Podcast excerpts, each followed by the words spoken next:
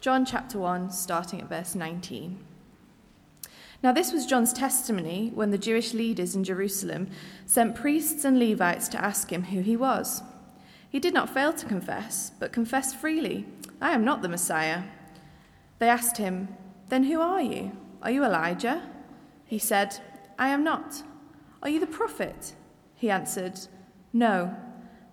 Finally, they said, Who are you? Give us an answer to take back to those who sent us. What do you say about yourself? John replied in the words of Isaiah the prophet I am the voice of the one calling in the wilderness, make straight the way for the Lord. Now the Pharisees who had been sent questioned him, Why then do you baptize if you are not the Messiah, nor Elijah, nor the prophet? I baptize with water, John replied, but among you stands one you do not know. He is the one who comes after me, the straps of whose sandals I am not worthy to untie. This all happened at Bethany, on the other side of the Jordan, where John was baptizing. The next day, John saw Jesus coming towards him and said, Look, the Lamb of God who takes away the sin of the world. This is the one I meant when I said, A man who comes after me has surpassed me because he was before me. I myself did not know him, but the reason I came baptizing with water was that he might be revealed to Israel. Then John gave this testimony I saw the Spirit come down from heaven as a dove and remain on him. And I myself did not know him, but the one who sent me to baptize with water told me, The man on whom you see the Spirit come down and remain is the one who will baptize with the Holy Spirit. I have seen and I testify that this is God's chosen one. The next day, John was there again with two of his disciples. When he saw Jesus passing by, he said, Look, the Lamb of God. When the two disciples heard him say this, they followed Jesus. Turning round, Jesus saw them following and asked, What do you want? They said, Rabbi, which means teacher, where are you staying? Come, he replied, and you will see. So they went and saw where he was staying, and they spent that day with him. It was about four in the afternoon. Andrew, Simon Peter's brother, was one of the two who heard that John had said and who, and who had followed Jesus. The first thing Andrew did was to find his brother Simon and tell him, We have found the Messiah, that is the Christ. And he brought him to Jesus. Jesus looked at him and said, You are Simon, son of John. You will be called Cephas, which, when translated, is Peter. The next day, Jesus decided to leave for Galilee. Finding Philip, he said to him, Follow me. Philip, like Andrew and Peter, was from the town of Bethsaida. Philip found Nathanael and told him, We have found the one Moses wrote about in the law, and about whom the prophets also wrote, Jesus of Nazareth, the son of Joseph. Nazareth? Can anything good come from there? Nathanael asked. Come and see, said Philip. When Jesus saw Nathanael approaching, he said of him, Here truly is an Israelite in, him, in whom there is no deceit. How do you know me? Nathanael asked. Jesus answered, I saw you while you were still under the fig tree before Philip called you. Then Nathanael declared, Rabbi, you are the Son of God. You are the King of Israel. Jesus said, You believe because I told you, I told you I saw you under the fig tree. You will see greater things than these. He then added, Very truly I tell you, you will see heaven open and the angels of God ascending and descending on the Son of Man.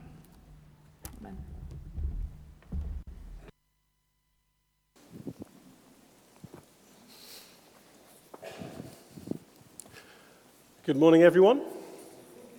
Oh, come on, you can do better than that. Good morning. Good, you're listening. Great. Right. Well, uh, let me pray. Father God, we thank you so much that your word is true and that we get to gather around it this morning. And if I'm honest, I'm just stood here and I'm thinking if John the Baptist um, was unworthy to tie, untie the sandals on, on the feet of your son, who am I to, to stand here to say anything because of Jesus or about him? Lord, I am, I'm an unworthy servant.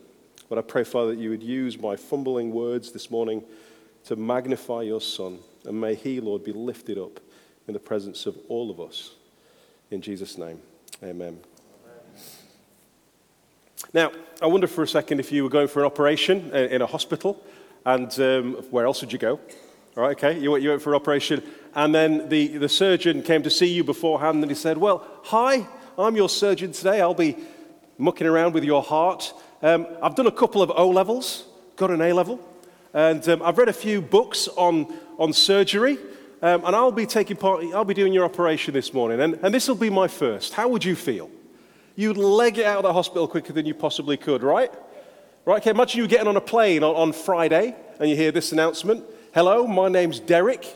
Okay, today's Have a Go Friday here on Ryanair, because where else would it be? And um, I've never flown a plane before, but I figured, hey, today I give it a go. What would you do? You'd get off that plane as quick as you could, right? You would, because you want to know that your surgeons are qualified for the task. They've spent years in surgeon school. I've never been to surgeon school, so I don't know what right words to say.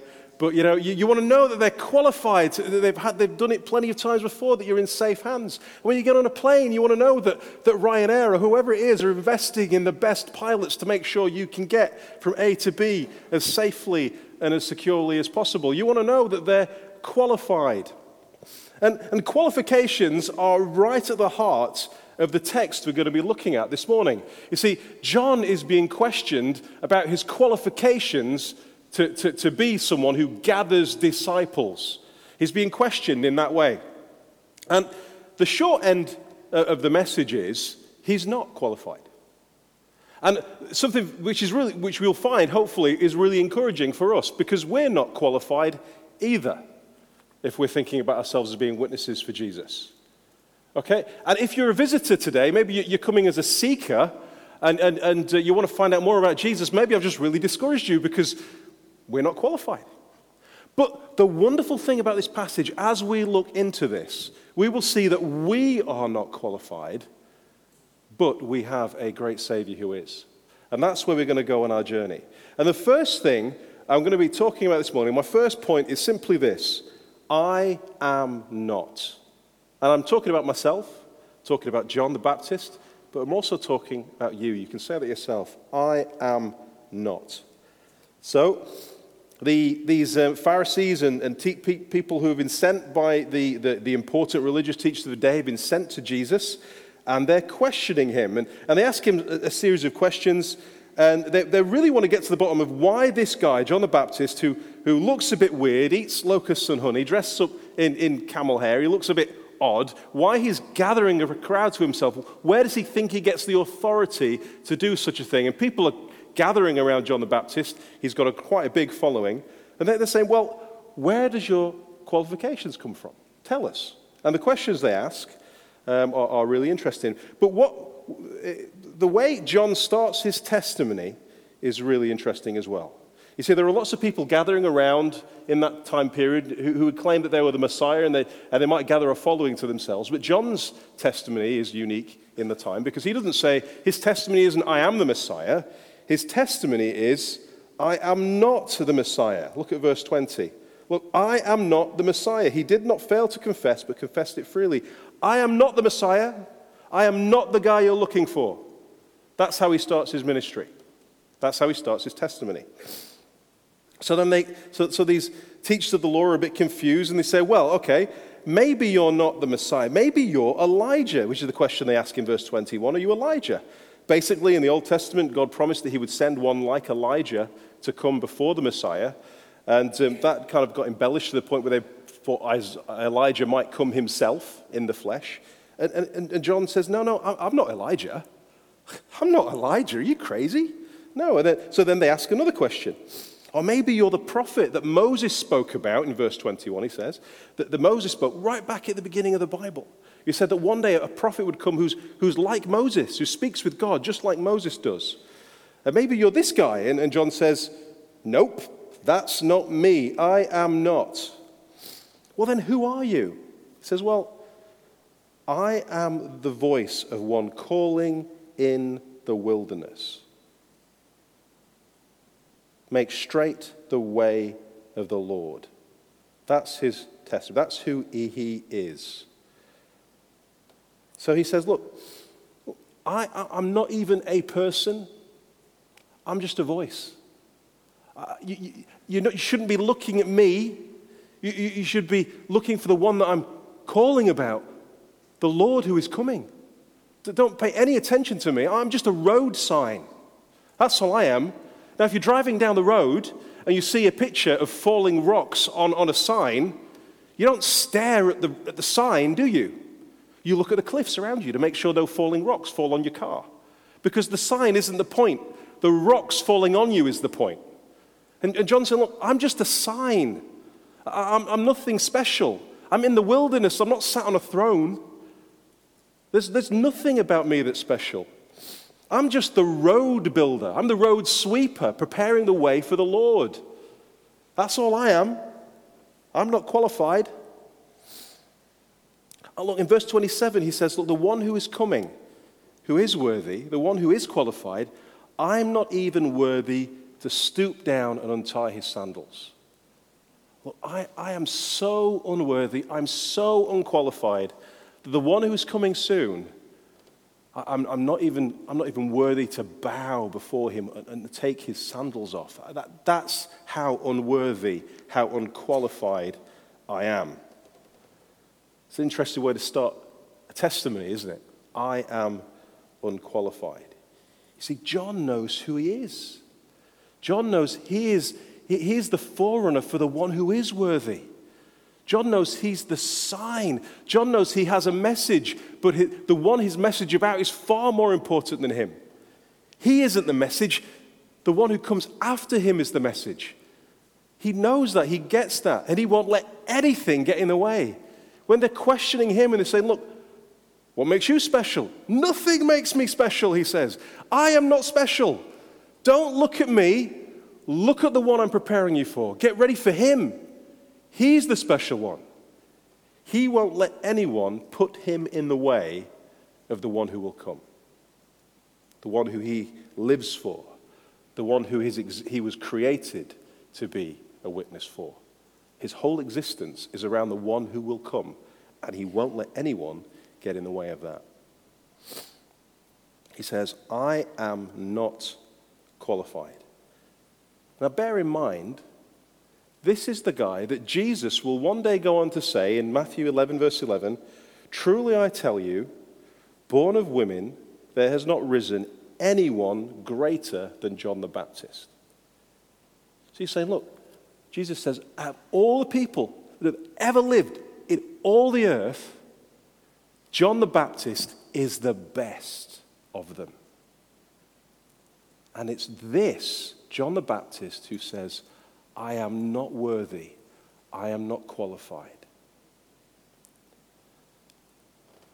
So easy to put ourselves in the way of the message we proclaim as Christians, or to think that somehow we, we um, are, are more important than the message itself. And there are a thousand ways we do that.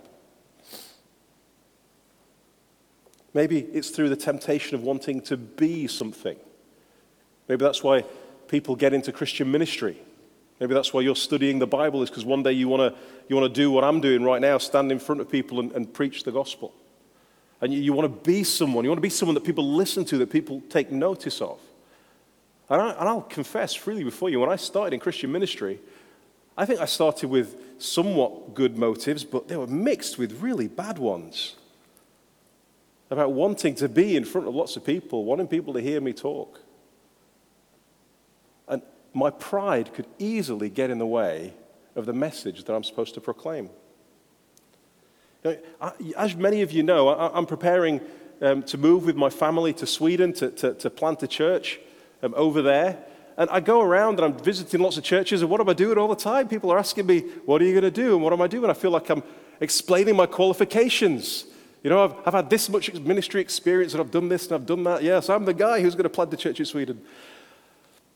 I'll tell you now, I, I'm not.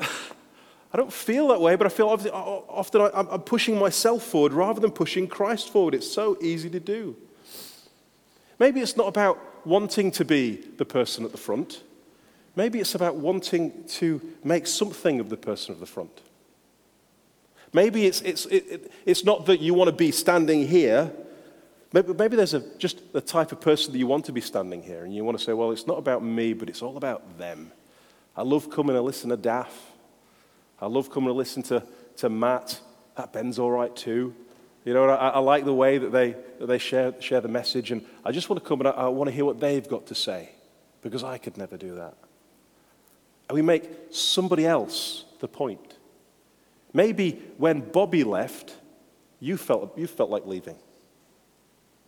Or maybe there are people who are not sitting here today because they left because Bobby left years ago. Bobby was a pastor here a few years ago. And we, it's so easy to make a, about a person and not about the one that they're talking about. It's so easy to make it about us and not about the one we're talking about. And we could do it even about this building. Well, just think about it. Our, our, our, vision statement nothing beats knowing Jesus, right? That, that's, that's the pinnacle of our vision statement. Now, how often, when we're talking to people about the church, do we instead try to put something else at the end of that sentence? Nothing beats knowing Jesus. Nothing beats the King Center. Nothing beats Jacob's Well. Nothing beats the welcome you get at the church. Nothing beats the family that we have. Nothing beats uh, the, the contemporary music that we have that we all love singing. I don't know what it is. Maybe it's the life group. That we, we, make, we make those the things that we talk about because we think that that's the hook that we need to get people with. Those things can easily get, as wonderful as they are, and I'm not saying we shouldn't have them, those things can easily become more important than the one who is to be our message. We can't get in the way of his message. Don't let anything get in the way of the message. No one is more important. You could have someone with the wit of Daff, the clarity of Matt, and the Yorkshire charm as me. Okay?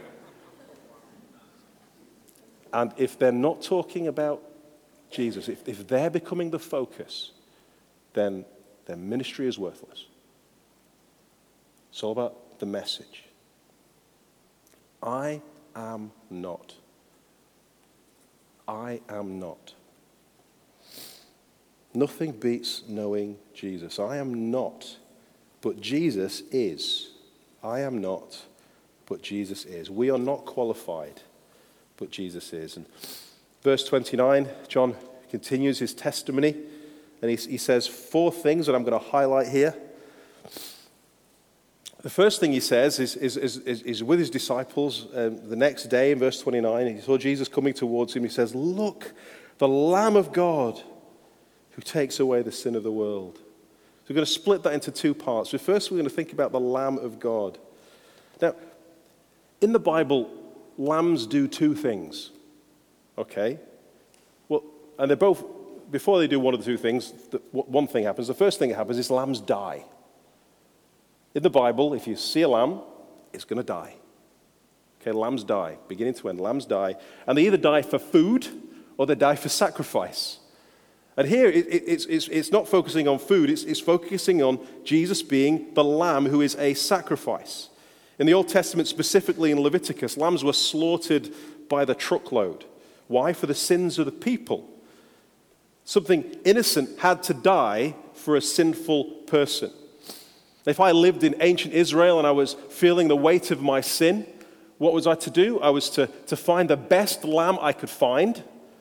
Um, if I didn't have one amongst my sheep, I was to go to my neighbor's uh, lambs and, and find the best one I could find, one without blemish, without spot or wrinkle. And I was to buy that at great cost and take that to the temple. And that lamb would die in my place for the sins that for the sins that I've committed. He would die in my place. But the, but the truth is, we know that the blood of a lamb can't really take away any sin. So, so, really, all the way through the Old Testament, it's about pointing forward to one who would. And here we see the one who will. Jesus is God's lamb. Jesus is the lamb that God brings. Jesus is the lamb that God goes and finds the most precious thing that he has, the most perfect lamb that he could find. And he brings Jesus to the altar. And the question is why would, why would he bring Jesus to the altar? God doesn't need a sacrifice, does he? God is sinless. We sacrifice so that we could be with him, don't we? Well, that's the point. He's the Lamb of God, the Lamb God brings, the Lamb God slaughters, who takes away the sin of the world. Not just for the sin of one man, of one family, or even one nation, but for all men and women and children who would believe in his message. That's this lamb. That's this special lamb. Revelation 5, verse 9 says, um, there's a song in heaven that's sung, and it says this worthy, You are worthy to take the scroll, to open its seals. Why? Because you were slain, and with your blood you purchased for God persons from every tribe and language and people and nation. Jesus is the Lamb God brings to die for the sins of all who would believe in him, regardless of the language they speak regardless of the color of their skin, regardless of the culture they're used to, regardless of the taste they have in music, regardless of your class, regardless of your background, regardless of anything you've done, no matter how bad and horrible it seems to you, it doesn't matter. Jesus is the perfect lamb that God has brought to die for the sins of all who would believe. For you. That's who Jesus is.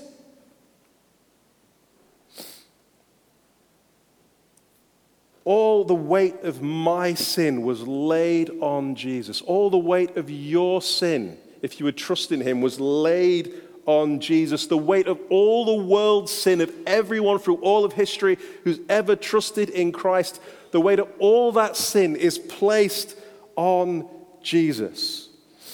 You can take this message to the farthest reaches of the world at any point in history. You could proclaim Jesus, and you will never find an end to the grace that he offers. There's no, you can't take it to anyone who would be able to say, Look, my sin is too bad for Jesus. No. He is perfect enough. He is wonderful enough. He can bear the weight of all sin. Well, how could a mere man bear all that? Well, the answer is he isn't a mere man. We already saw that last week. But here we see a glimpse of it as well in verse 30.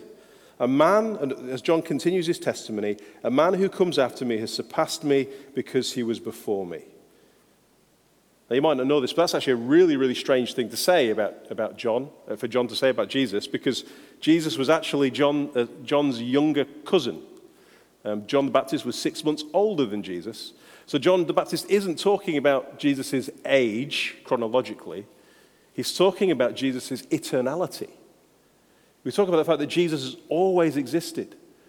That Jesus was, was the part of the triune God, Father, Son, and Holy Spirit, who's always existed through who all everything was created. We looked at this last week. And he is the one who comes into the world to be the Lamb of God. When God was looking for the perfect, spotless lamb, he bought the best he could find. And it wasn't something he could make, it wasn't something he could muster up. It was his own son, the eternal Son of God. The best he could find was himself. And he came to be the lamb who would take away the sins of the world, the lamb that would be slaughtered to take away the sins of the world. No other lamb would do. Behold the Lamb of God who takes away the sins of the world. Is that good news for you this morning? It's the best news in the world. There is no better news than this.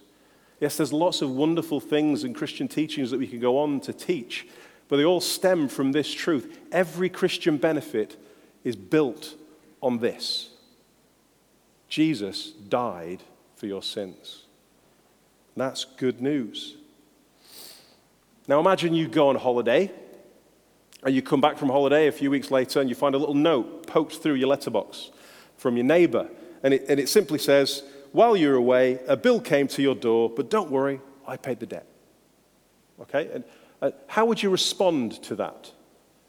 Well, if you wouldn't really know how to respond to it, would you? Unless you knew what the bill was. I mean, if it was for post, a postage stamp that wasn't quite paid right and you owe them, and it was a few pence, you might go around and give them a nice, oh, thank you very much for that, and be a little embarrassed. but, but what happened if your mortgage fell through and you're about to lose your home and, and you, you, you're going to live on the streets and be destitute?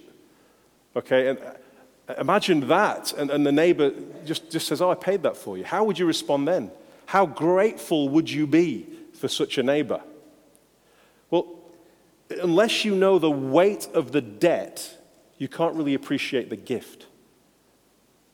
And, and that's so true about this statement. Jesus says, Behold, John says, Behold the Lamb of God who takes away the sins of the world. And unless you understand the weight of your own sin, you will never grasp and be joyous at this fact. And the reality is, we talk about God's love a lot and it's wonderful. But the reality is, and I'll say this to everyone here the wrath of God is upon all who have not turned from their sin and trusting in Christ. God's eternal anger, that's what the Bible says, is, is going to be poured out on all who do not trust in the Son. We know John 3:16, don't we? For God so loved the world that he gave his one and only son that whoever believes in him shall not perish but have eternal life. And then we like verse 17, for God did not send the son into the world to condemn the world but to save it through him. But maybe we might not like or find 18 verse so easy. Whoever believes in him is not condemned, but whoever does not believe stands condemned already because they have not believed in the name of God's only son. If you don't believe in Jesus Christ this morning, you stand condemned before a holy God. Maybe you're offended by that idea. I, I, don't want to offend. I don't stand here as someone who has a, has a right to say this message. I'm just as sinful as everybody who's sitting in this room. I'm not trying to offend you. I want to be honest with you.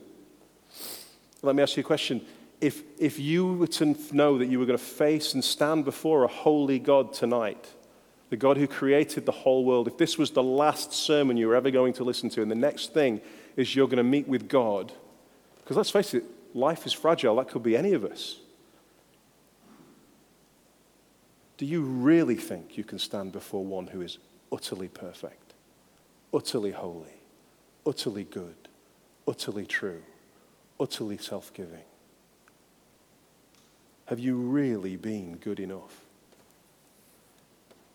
Have you really been loving enough? Have you really been forgiving enough? Have you really been patient enough? Have you really been kind enough? Because I haven't. Neither of you. And it is out of love, I tell you this morning, if you are not ready to meet with God, you need to hear this message. And unless you feel the weight of your sin, you will never realize the great and wonderful news that is Behold, the Lamb of God who takes away the sin of the world. That is great news. And when you realize it, when you believe it, when, when you understand what it means, it's like chains gone, a weight lifted, a joy forever in your heart. It's joyous, it's wonderful. And He can take away your sin this morning. Not because you're qualified, not because I'm qualified, but because Jesus is qualified. I am not a physician. You are not a physician. We are not physicians of the soul. But we have one who is. We have one who can save. We have one who does forgive. We have one who dies to save his enemies. And then John says, verse 33, you know, I baptize with water, but he will baptize with the Holy Spirit. Not only is he the one who dies for us, he's the one who fills us with the very presence of God so that we're able to live a life for him. We are not qualified, but He is.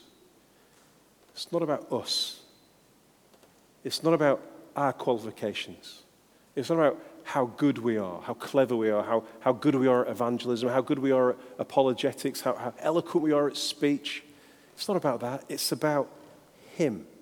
It's all about Him. It's not about evangelism and being a Christian isn't about believing in yourself. It's about believing in Him. It's not about saying, I can do it. It's about saying, I know the one who has. And it's about pointing to Jesus. And I think that's where the, my last point comes into, and we'll, we'll, we'll try and go through this quite quickly. It's, I am not, but he is. And the final thing I want to say is come and see. Come and see.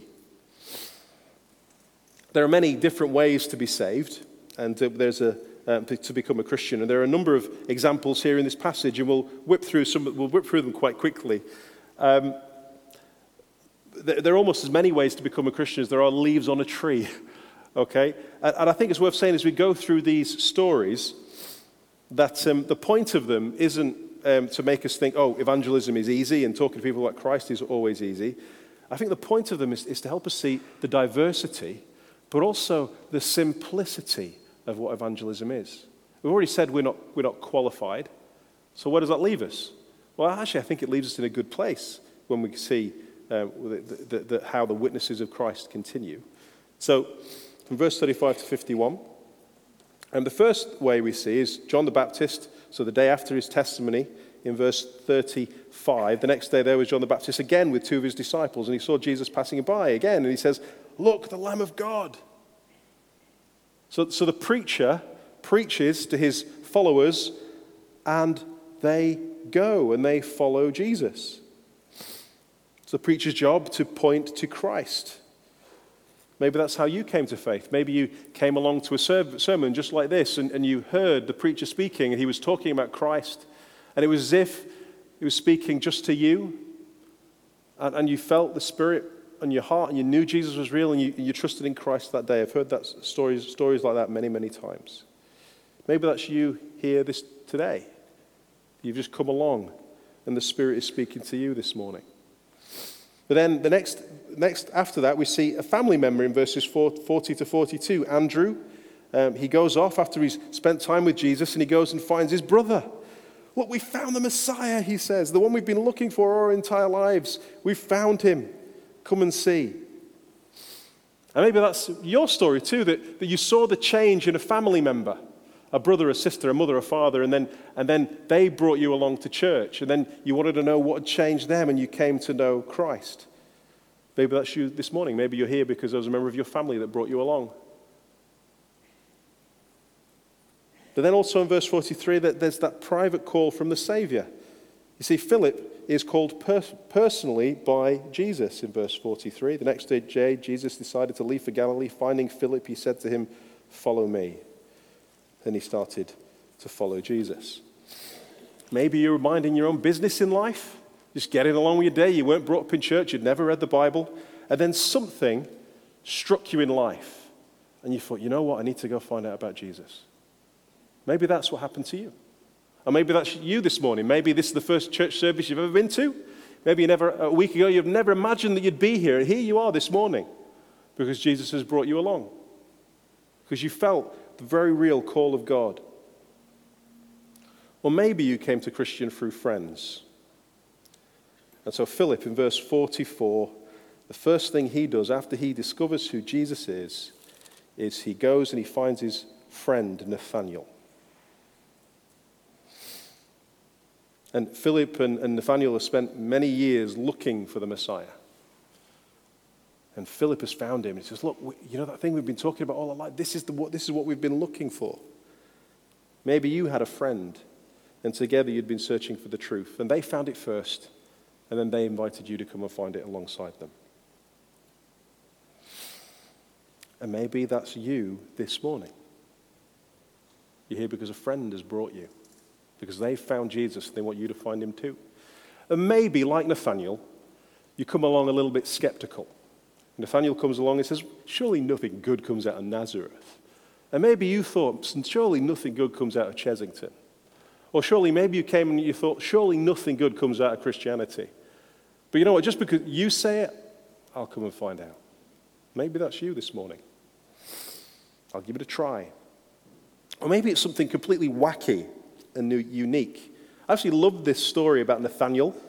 At the end, you know, Nathaniel comes, he's skeptical, and Jesus says, Here truly is an Israelite in whom there is no deceit. In other words, a guy who just speaks his mind, who tells the truth. Okay, and then this is the thing that converts him. In verse 48, Jesus said, while I saw you while you were still under the fig tree before Philip called you. And Nathanael says, Rabbi, you are the Son of God. Now, what was going on? What, what on earth is the significance of the fig tree? I don't know. I can speculate as to what happened, but something amazing happened in Nathaniel's mind. Maybe I don't think it was that Jesus was walking by and he physically saw Nathaniel. I think this was something Nathaniel was going, there's only one way you could have known this, and that's if you are the Son of God. And, and it won't convince anybody else in the world. I, I don't know anybody else that's become um, converted because of, um, I saw them under, or Jesus saw them under a fig tree, but it was unique for Nathaniel. And maybe that's you, and if you, when you tell people the story, it sounds a bit wacky and crazy. And it wouldn't convince anybody else, but you knew it was true. Maybe that's you this morning. That's okay. There are many ways for people, Jesus can bring people to the Son. God loves diversity. But they all have a very simple methodology behind them. And it's this Come and see what I have found. I am not the physician, but I've met the physician. I've met the one who is qualified, and I want you to come and see him too. That's the basic, that's the simplicity of it. It's not about being a, I mean, apologetics is great. That's all fantastic stuff. But, but, but don't ever think for a second, I'm not qualified to talk to somebody about Jesus. If you have been saved, if you've had your soul healed, if you've had your sins forgiven, all you need to say is, Come and see what I see.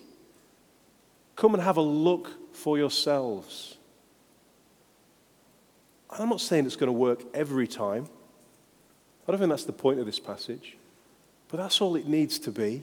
Come and see Jesus. And there are ways you can do that. If you're here this morning and you want to find out more about Jesus, let me give you a few ways. A book, Finding More, a, book of testimonies of people, of how they came to know Christ. Unique testimonies that are really encouraging to read. I'll leave some of these on the back, and you just grab one if you want to take that or read it and give it to a friend. If you don't like reading about testimonies, some DVDs. Watch some testimonies. See how Jesus has made an impact on people's lives. Maybe you want to just grab a gospel and read it for yourselves and see. Come and see. Come and see Jesus for yourself. One other thing we're doing at church is we're doing something called Word One to One. And if you would love to read the Bible with someone, to find out more about Jesus, then, then come and speak to me afterwards. I'll do it, or, or somebody else can. We would love to read the Gospel of John with you so that you may come and see Jesus for yourself. But regardless of your story, regardless of the reason you're here this morning, I want you to know just like Jesus saw Nathaniel, Jesus sees you. He knows why you're here this morning. I don't know. I, I, I don't have a crystal ball. I'm not qualified. But Jesus knows why you're here. He sees you. And he's inviting you to come to him, to know him as the Lamb of God who would take away your sins. And I love the way this story ends. And I'm just going to end this really quickly. Jesus says, You believe because I told you I, saw you under a fig tree? You will see greater things than that. Very, verily, very truly, I tell you, you will see you will see heaven and open sorry you will see heaven open and the angels of god ascending and descending on the son of man and the essence of what Jesus is saying here is you ain't seen nothing yet. We're two chapters into the Gospel of John, towering image of who Jesus is. But there is so much more of Jesus to see. You ain't seen nothing yet. Please come, come back, continue to find out more about Jesus. I am not qualified. You are not qualified. But we have a Savior who is. Let's invite people to come and see. Behold the Lamb of God who takes away the sin of the world. Let me pray. Father God, we thank you. Thank you that, that our testimony to you doesn't depend on our own ability um, to be qualified or, or anything. It just depends on our ability to talk of Jesus. So may we talk of Jesus at every opportunity.